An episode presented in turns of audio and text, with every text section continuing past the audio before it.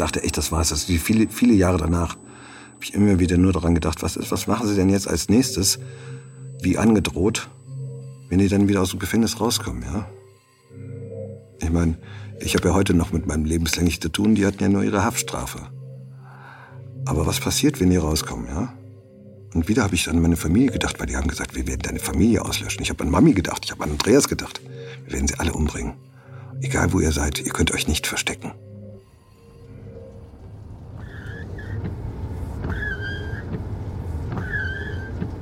Johannes Erlemann sitzt am 20. März 1981 in einem Taxi. Es ist Freitag, spät am Abend, kurz vor Mitternacht. Das Taxi fährt ihn nach Köln-Hahnwald, nach Hause. Johannes lässt sich nicht bis zum Tor fahren, sondern steigt schon früher aus. Er will das alleine zu Ende bringen. Er läuft auf die Villa zu, in der er groß geworden ist, in die er sich die letzten zwei Wochen zurückgesehnt hat. Das Anwesen ist aber stockdunkel. Johannes wundert sich, fragt sich, was passiert ist, wo seine Mama ist und betritt zögerlich das Gelände. Und mit einem Schlag wird es taghell.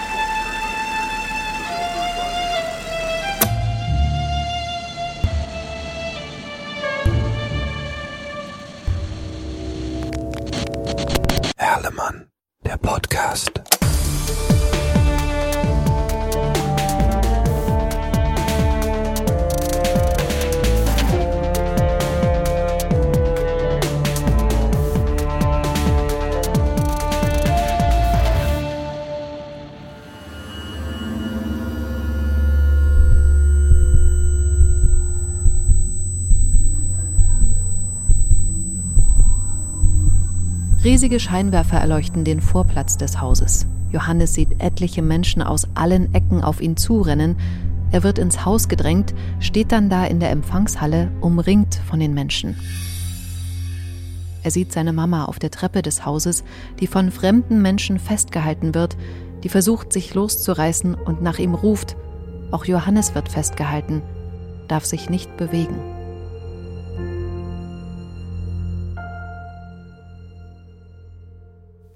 Ich bin Silvana und spreche mit meiner Kollegin Lorraine über die Entführung von Johannes Erlemann.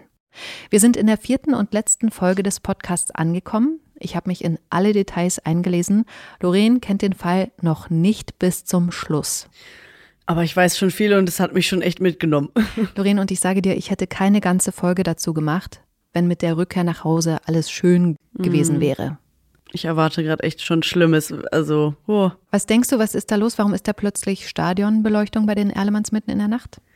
Also irgendwie dachte ich gerade kurz, okay, sind das jetzt Menschen, die auch weiterhin irgendwie denen was Schlechtes wollen, weil sie werden irgendwie alle festgehalten? Das ergibt für mich keinen Sinn, weil warum dürfen Mami und Schnucki nicht äh, sich umarmen in, mhm. nach 14 Tagen? Aber ich kann mir vorstellen, dass es wahrscheinlich einfach von der Polizei ausgeleuchtet wurde, damit für den Fall, dass vielleicht sogar die Entführer dabei sind oder so oder zum Abschrecken einfach. Ne? Licht ist ja einfach auch abschreckend. Absolut. Es ist tatsächlich die Polizei, die sitzt schon seit Tagen in dieser Villa und beobachtet alles, was rund um das Haus passiert. Bis zu 60 Leute sind da drin, natürlich inklusive Anwälten, die für Mama Erlemann da waren. Und jetzt, wo Johannes die Hofeinfahrt hochgekommen ist, haben die Ermittler im wahrsten Sinne des Wortes übernommen und sich Johannes geschnappt. Endlich haben sie direkten Zugang.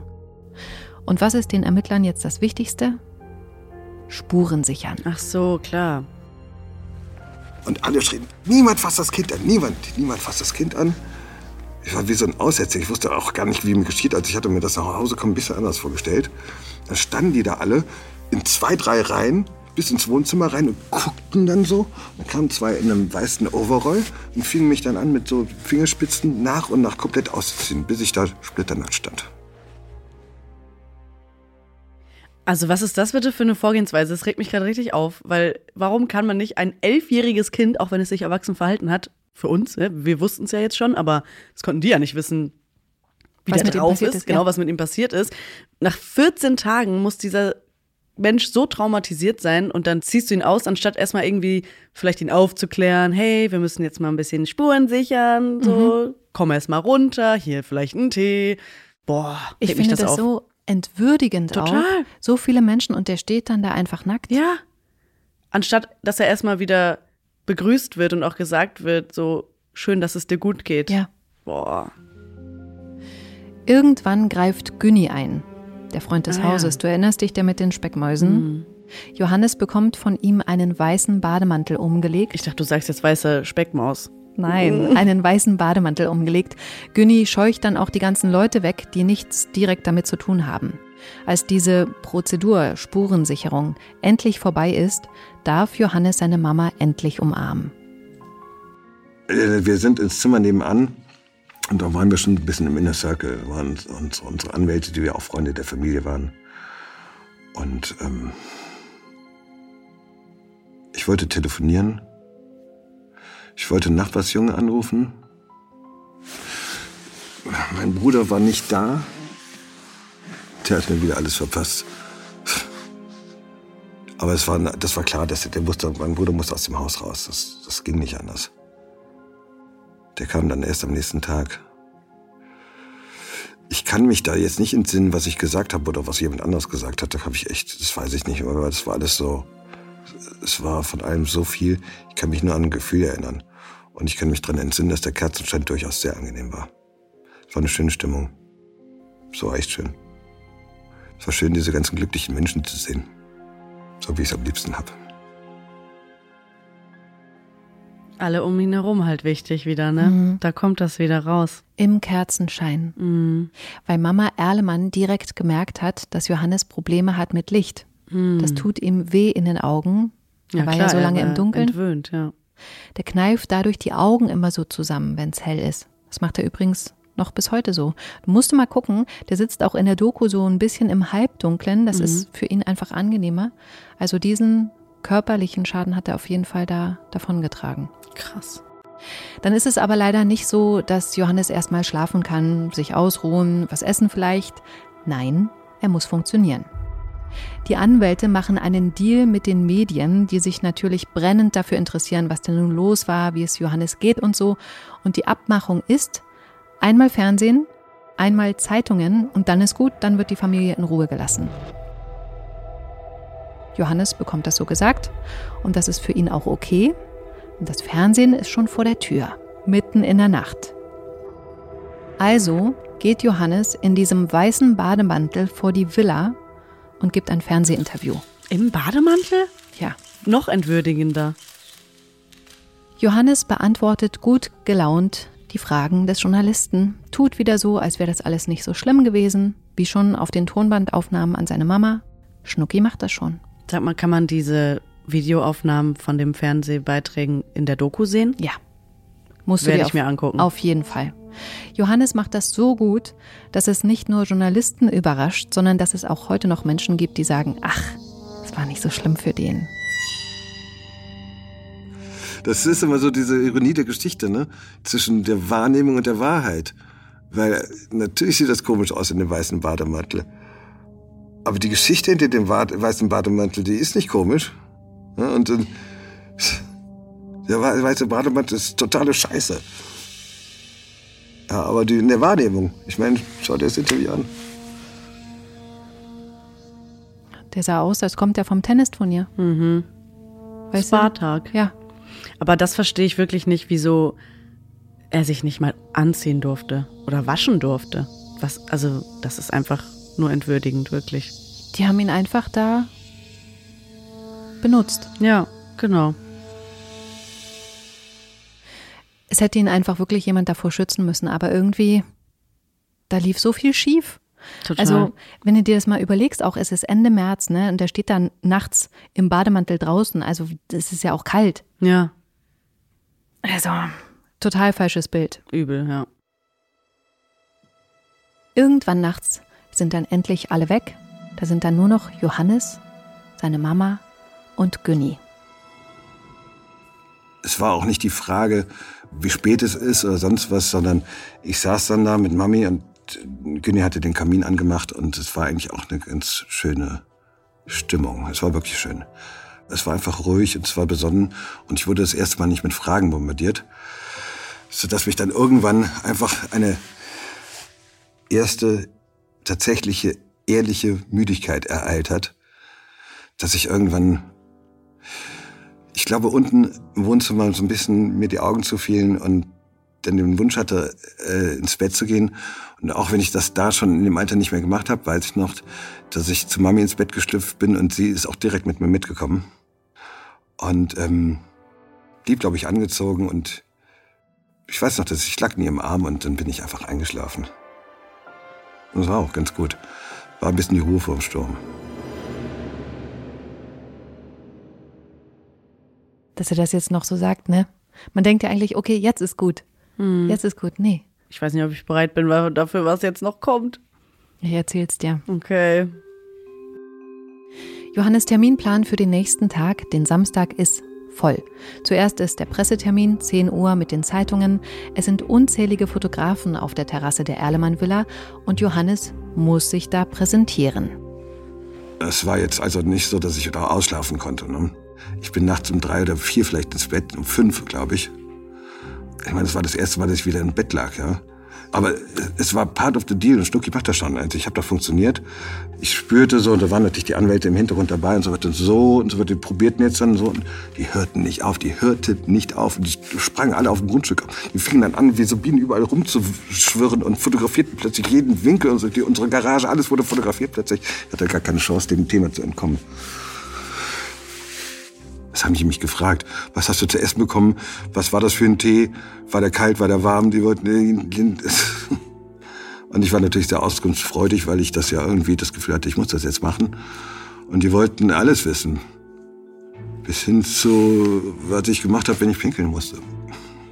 Die haben sich nur darum geschert, dass äh, äh, der eine das bessere Foto bekommt als der andere. Und die haben mich rauf und runter fotografiert, mit meinem Motorrad, ohne Motorrad, alles rauf und runter. Also, und jetzt sollte ich mal Fahrrad fahren, jetzt soll ich nicht Fahrrad fahren und das alles gemacht, weil ich dachte, ich muss das alles machen. Ach, es war jetzt auch nicht so schlimm.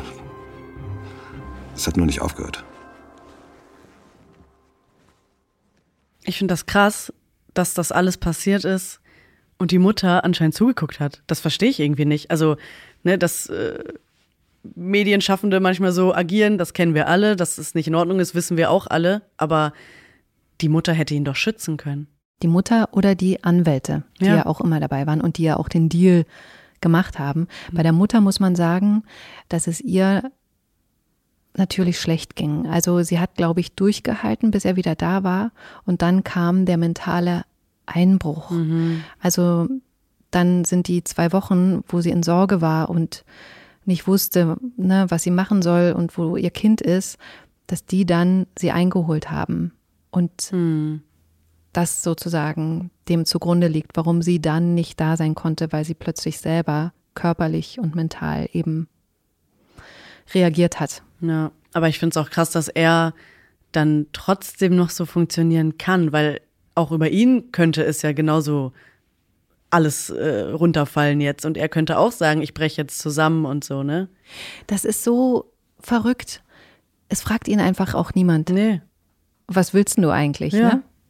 Funktioniere halt. Genau. Boah. Und deswegen muss Johannes als nächstes ins Gefängnis, weil Papa Erlemann ihn natürlich sehen will. Mhm. Johannes hat natürlich überhaupt nicht den Nerv dazu, also er freut sich auch nicht, ihn zu sehen, Fragen zu beantworten, wie es ihm ergangen ist. Ja, hat man auch schon gemerkt, glaube ich, dass er auch nachts ja den Impuls nicht hatte, seinen Vater anzurufen, sondern dachte, ich rufe mal den Nachbarsjungen an, mhm. seinen besten Freund.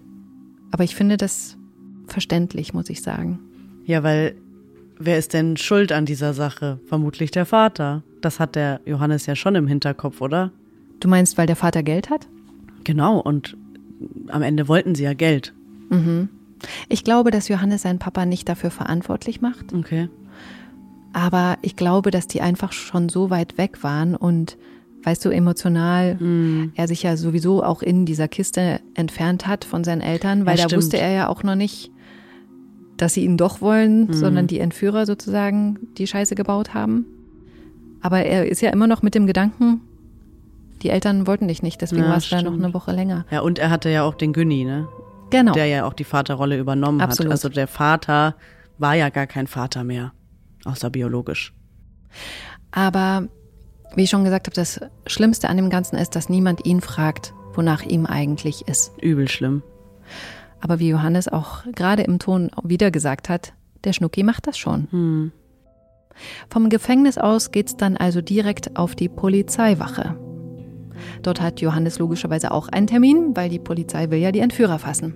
Was denkst du, wie lange er da befragt wurde? Wahrscheinlich 14 Tage. Er war dort früh bis abends, Hm. über Tage und Wochen. Okay. Und die Polizei sagt dann auch nach zwei Tagen zu Johannes Mama, dass sie nicht immer mitkommen muss. Die Ermittler geben ihr zu verstehen, dass der Junge da ganz toll aufgehoben ist und sich ja um ihn gekümmert wird und dann bringen sie ihn auch wieder nach Hause. Und der Psychologe, der für die Polizei arbeitet, von dem hatte ich ja auch schon erzählt, der so überrascht über das Pokern war, der sagt der Mama auch, dass Johannes keine Therapie braucht. Der sagt, lassen Sie den Jungen so wie er ist. Der Johannes hat so eine gute Verarbeitung, der ist da so gut durchgekommen. Lassen Sie ihn. Aber wieso checkt man denn nicht, dass das nur eine Fassade ist? Also, ich bin jetzt überhaupt gar keine Psychologin und habe auch gar keinen Plan davon, aber sowas muss doch therapiert werden. Das ist doch ein Trauma. Absolut. Und ich glaube, heutzutage würde man das auch so angehen, aber Ja, damals, das ist die Zeit, ne? ja, Hm.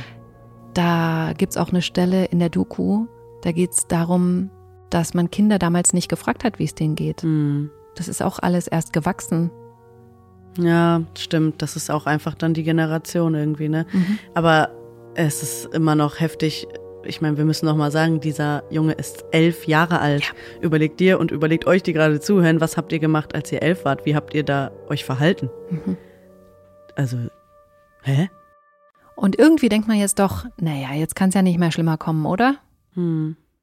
Aber jetzt kommen wir zu einem Teil der Geschichte, der mir wirklich unglaublich weh tut. Die Polizei will nämlich alles haargenau wissen. Sie will den Entführern auf die Spur kommen, das Versteck finden, wo Johannes festgehalten wurde. Und die Ermittler glauben, sie kriegen das am besten raus, wenn sie Johannes nicht immer nur wieder die gleichen Fragen stellen, sondern sie kommen auf die Idee, Sag jetzt nicht, dass sie es nachstellen. doch, Verarsch mich nicht. Das haben die gemacht? ja, Mit einem elfjährigen Jungen, der das quasi gerade erst erlebt hat. Genau. Der soll das alles nochmal nachstellen. Er muss sich also wieder in so eine Kiste legen. Nein. Oh, ich krieg Gänsehaut, wenn ich das Ey, erzähle. was? Das ist nicht passiert. Der wird mit verschiedenen Autos rumgefahren, weil er über das Motorengeräusch erkennen soll, mit welchem Auto er transportiert wurde. Die Polizisten kleben ihm sogar die Augen ab, damit Nein. sich das authentisch ich wollte gerade anfühlt. fragen, haben die ihm auch Gaffertape um den Kopf gemacht? er muss das alles nochmal durchmachen. Nein.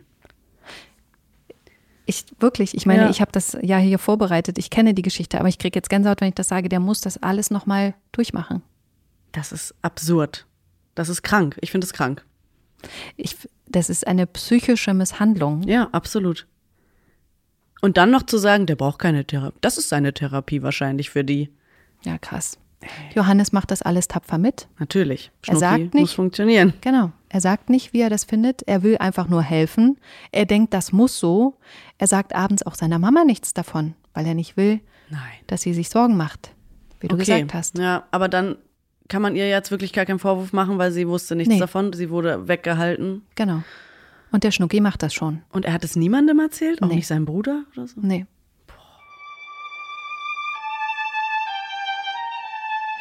Johannes lässt Lügendetektortests über sich ergehen. Stundenlange Befragungen dieses Psychologieprofessors. Der wollte nur eins, es gibt davon eine Tonbandaufnahme, herausfinden, ob ich mir widerspreche, ob ich lüge, weil unterm Strich waren wir vorverurteilt. Die Sache war irgendwie klar, das war eine inszenierte Entführung von meinem Vater. Das war die Erklärung, warum dieses lustige Kerlchen da auch im weißen Bademantel am Tor steht, weil der sah ja nicht aus, als kommt er gerade von einer Entführung. Und ähm, führte mit mir dieses Gespräch, das habe ich aber von Anfang an gemerkt. Also ich hasse ja Leute, die denken, ich wäre blöd. Ja? Dann fing er dann an, immer wieder so nach einer halben Stunde dieselbe Frage zu stellen. Ich meine ganz im Ernst, wie, wie, wie simpel ist das denn? Fing ja an, immer wieder dieselben Fragen zu stellen, so nach dem Motto, ob ich jetzt was anderes sage oder ob ich mich verhaspele oder sonst was. Ja, ich habe aber einfach nur erzählt, was war. Und das äh, ist aber auf dieser Tonbandaufnahme ganz deutlich, wie der probiert, mich immer irgendwie aus der Reserve zu locken. Ekelhaft. Mehr fällt mir dazu nicht ein. Ich finde das so schlimm, diese Vorstellung, du erzählst was und kriegst mit, jemand glaubt dir nicht. Ja.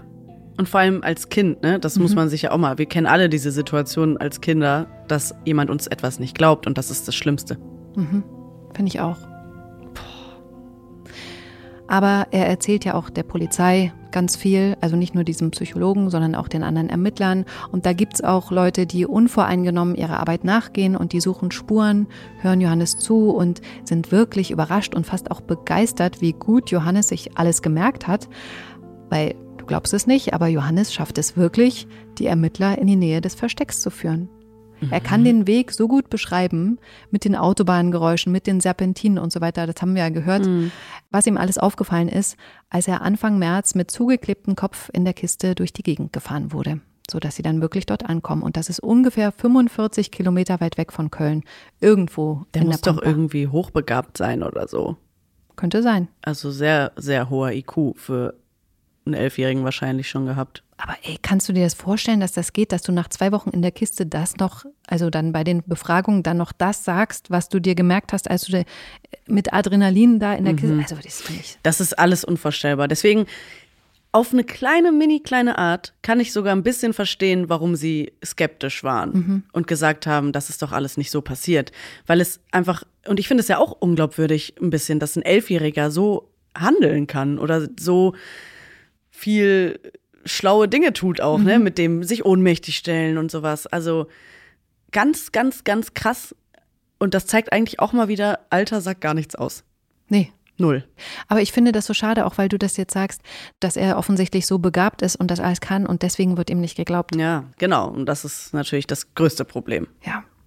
Nicht zu vergessen natürlich, dass Johannes auch den einen Täter so gut beschreiben kann, dass ein stimmt. Phantombild angefertigt werden kann. Das ist der Mann, der im Versteck seine Maske vergessen hatte. Mir ist hier nochmal wichtig zu sagen, dass Johannes wirklich Angst davor hat, den Mann zu beschreiben. Er sagt auch diesem Psychologen, dass der Entführer ihn umbringen wird, wenn er ihn überführt und er dann irgendwann aus dem Gefängnis rauskommt und die Möglichkeit dazu hat. Aber trotzdem lässt sich Johannes auch dazu überreden. Das Phantombild wird gezeichnet. Und nach vier Wochen, in denen Johannes jeden Tag befragt wurde, in diversen Autos rumgefahren wurde, wirklich alles gegeben hat, kommt Johannes in einen Konferenzraum bei der Polizei, wo ganz viele Ermittler sind. Was denkst du, was passiert? Sie sagen ihm, dass sie den Führer haben. Leider nicht. Okay. Der Oberkommissar sagt zu Johannes, dass er und seine Kollegen ganz lange zusammensaßen und beraten haben. Der schaut mich da an und sagt, wir haben dir genau zugehört, alles, was du da jetzt erzählt hast, und sind zum Schluss gekommen, wir glauben dir kein Wort. Und jetzt erzählst du uns die Wahrheit.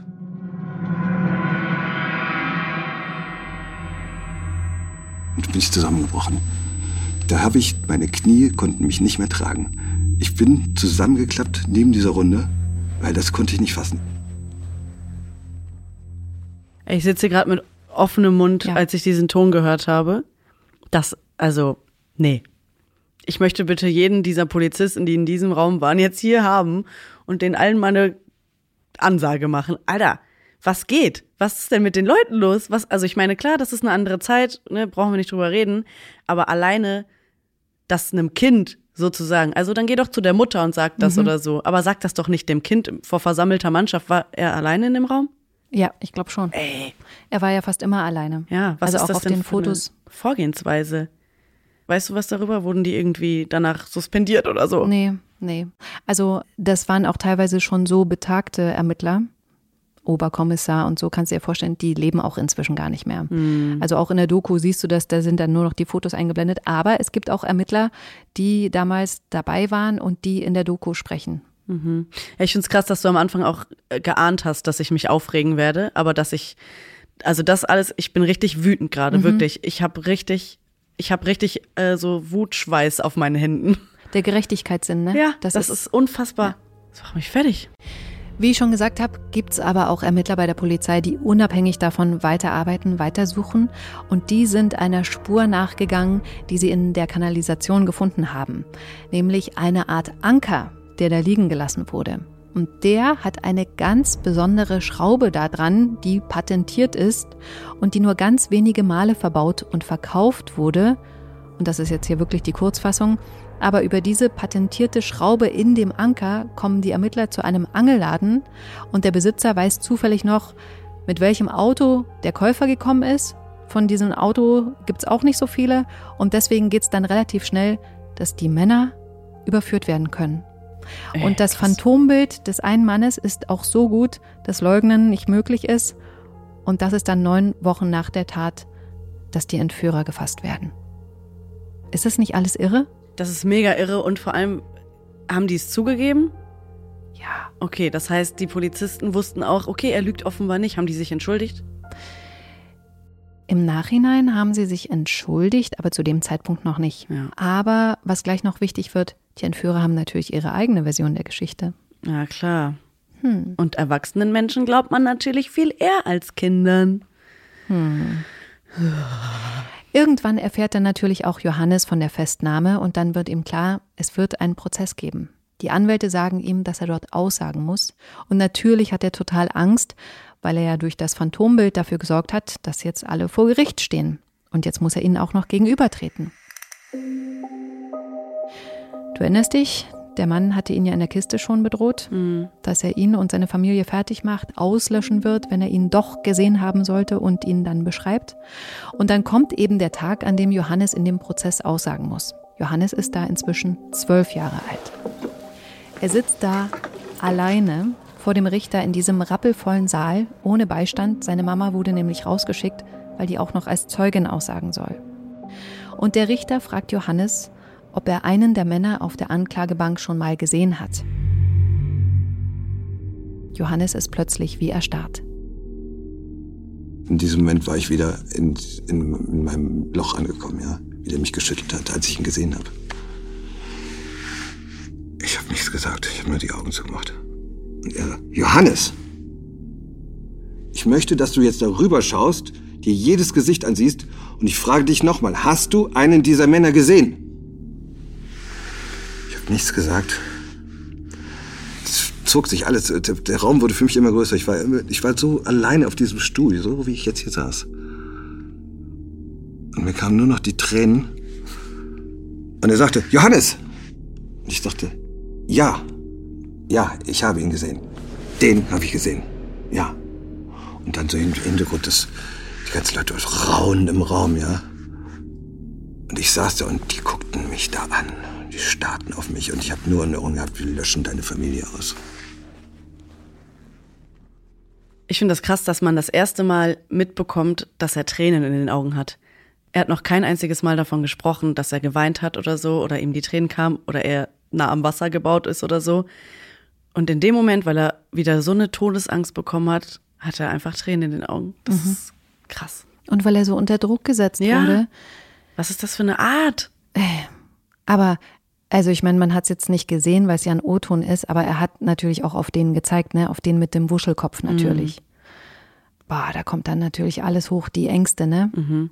Aber es ist auch krass, dass er sagt, er hat sich wieder in der Kiste gesehen mhm. und als sie das nachgespielt haben, da hat er ja offenbar gar nicht so diese Flashbacks bekommen, aber wenn er diese Menschen sieht, die ihn ja. bedroht haben, die, die wirklich die eine Bedrohung für ihn waren, das ist heftig.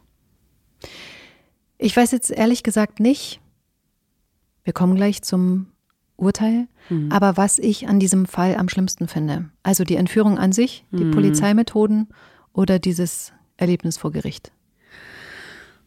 Also ich würde, glaube ich, also boah, keine Ahnung, ich kann mich auch nicht entscheiden. Ich, ich, ich finde es sehr, sehr schwer, weil irgendwie macht er ja den Eindruck, als hätte er diese Entführung ganz gut eigentlich überstanden. So, das hat er ja auch teilweise gesagt, war alles okay und so, ne? War ja gar nicht so schlimm. Aber trotzdem war das natürlich viel zu heftig und viel zu krass und wahrscheinlich war er einfach permanent im Schock, dass er das so wahrgenommen hat. Ja. Aber dann diese Polizeimethoden zu erleben, wo man eigentlich denkt, okay, ich fahre jetzt im Taxi nach Hause und alles wird wieder gut. Und dann geht das ja aber wochenlang so weiter, Monate wahrscheinlich. Er war mittlerweile zwölf Jahre alt, also da werden Monate vergangen sein. Und dann zu wissen, mich lässt das bis heute ja auch nicht los, mhm. wegen dieser ganzen Methoden. Also ich glaube, es hätte das nicht so schlimm gemacht, wenn die sich nicht so verhalten hätten. Deswegen ja. würde ich sagen, wenn ich mich entscheiden muss, was ich eigentlich nicht kann, sind die Methoden und wie mit ihm umgegangen worden ist, auch vor Gericht, schlimmer. Mhm. Ich glaube auch, dass das eben noch schwerer zu verkraften ist, genau. dass dir nicht geglaubt wird. Ja, genau. Das in Frage zu stellen ja. und so. Und apropos nicht glauben, die Angeklagten, insgesamt vier Männer, werden alle zu Haftstrafen verurteilt wegen Entführung oder wegen Beihilfe dazu. Die Höchststrafe spricht der Richter allerdings nicht aus, weil sich die Männer einfach gut präsentiert haben, so würde ich es mal zusammenfassen. Okay. Also haben sich als fürsorgliche Entführer dargestellt, die ihm ja auch immer schön was zu essen gebracht haben und so weiter. Und wie du vorhin schon gesagt hast, das Gewicht der Aussage des Kindes war nicht so schwer. Johannes ist heute noch empört über das, was im Urteil steht, in der Urteilsbegründung. Vor allem, dass der Richter nur das bewertet hat, was die Angeklagten ausgesagt haben, dass der Richter das als glaubwürdiger eingeschätzt hat. Und auch deswegen war es mir wichtig, hier in diesem Podcast jetzt den Fokus auf Johannes zu legen und ihm die Stimme ja, zu geben. Sehr gut. Finde ich richtig gut, wirklich. Johannes hat sein Leben weitergelebt, ohne Therapie, bis heute. Und er hat jetzt die ganzen Gespräche für den Film und die Doku genutzt, um das nochmal aufzuarbeiten. Und da war übrigens auch endlich ein erfahrener Psychologe dabei. Natürlich sucht Johannes Erlemann auch heute noch nach Antworten. Das beschäftigt ihn alles immer noch. Und diese Antworten hat er versucht von den vier Männern zu bekommen, die auf der Anklagebank saßen. Ach krass. Aber die lehnen ein Gespräch ab. Die sind auch nie mehr straffällig geworden und leben inzwischen ganz unbescholten ihr Leben. Muss man auch dazu sagen, das sieht das deutsche Gesetz auch so vor. Ja, logisch. Aber trotzdem krass, dass er mit denen sprechen will, mhm. weil sein Leben einfach verpufft ist. Ich meine, wir haben, ja. ich weiß noch, der Ton ganz am Anfang in der ersten Folge, wo er gesagt hat, ab da war seine Kindheit vorbei. Mhm. So, das gibt ihm ja niemand wieder zurück. Und auch die Männer können ihm das nicht zurückgeben.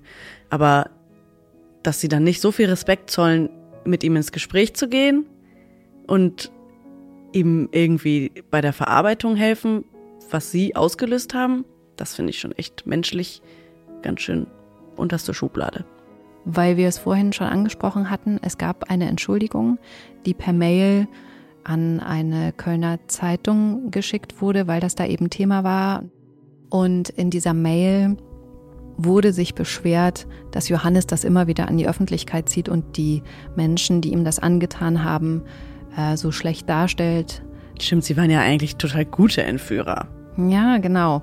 Und, äh, und er das doch jetzt mal dabei belassen soll. Und das macht ihn natürlich unglaublich wütend. Verständlich. Also mich macht das auch wütend, auch mhm. wenn ich nicht dabei war. Also. Aber auf jeden Fall war trotzdem eine Entschuldigung dabei.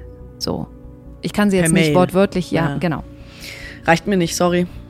Und ich glaube dem Johannes auch nicht, so nee. wie ich das verstehe. Genau. Wir sind am Ende des Podcasts. Boah.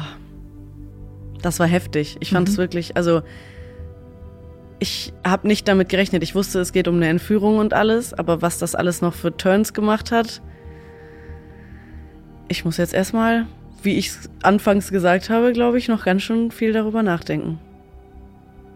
Ich bin, ich bin wirklich auch, ich bin echt geschockt von allem, was passiert ist. Ich würde gerne Johannes das letzte Wort für diesen Podcast überlassen. Absolut. Aber eins habe ich über die Jahre wirklich festgestellt, ich muss gar nichts. Wenn nicht, dann halt nicht. Das habe ich abgelegt. Schnucki ist gestorben.